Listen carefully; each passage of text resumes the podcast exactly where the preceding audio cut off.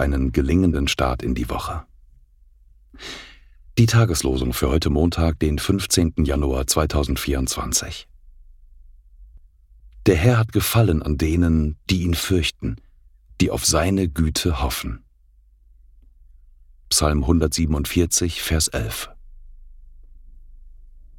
Denn ihr habt nicht einen Geist der Knechtschaft empfangen, dass ihr euch abermals fürchten müsstet, sondern ihr habt einen Geist der Kindschaft empfangen, durch den wir rufen, aber, lieber Vater. Römer 8, Vers 15.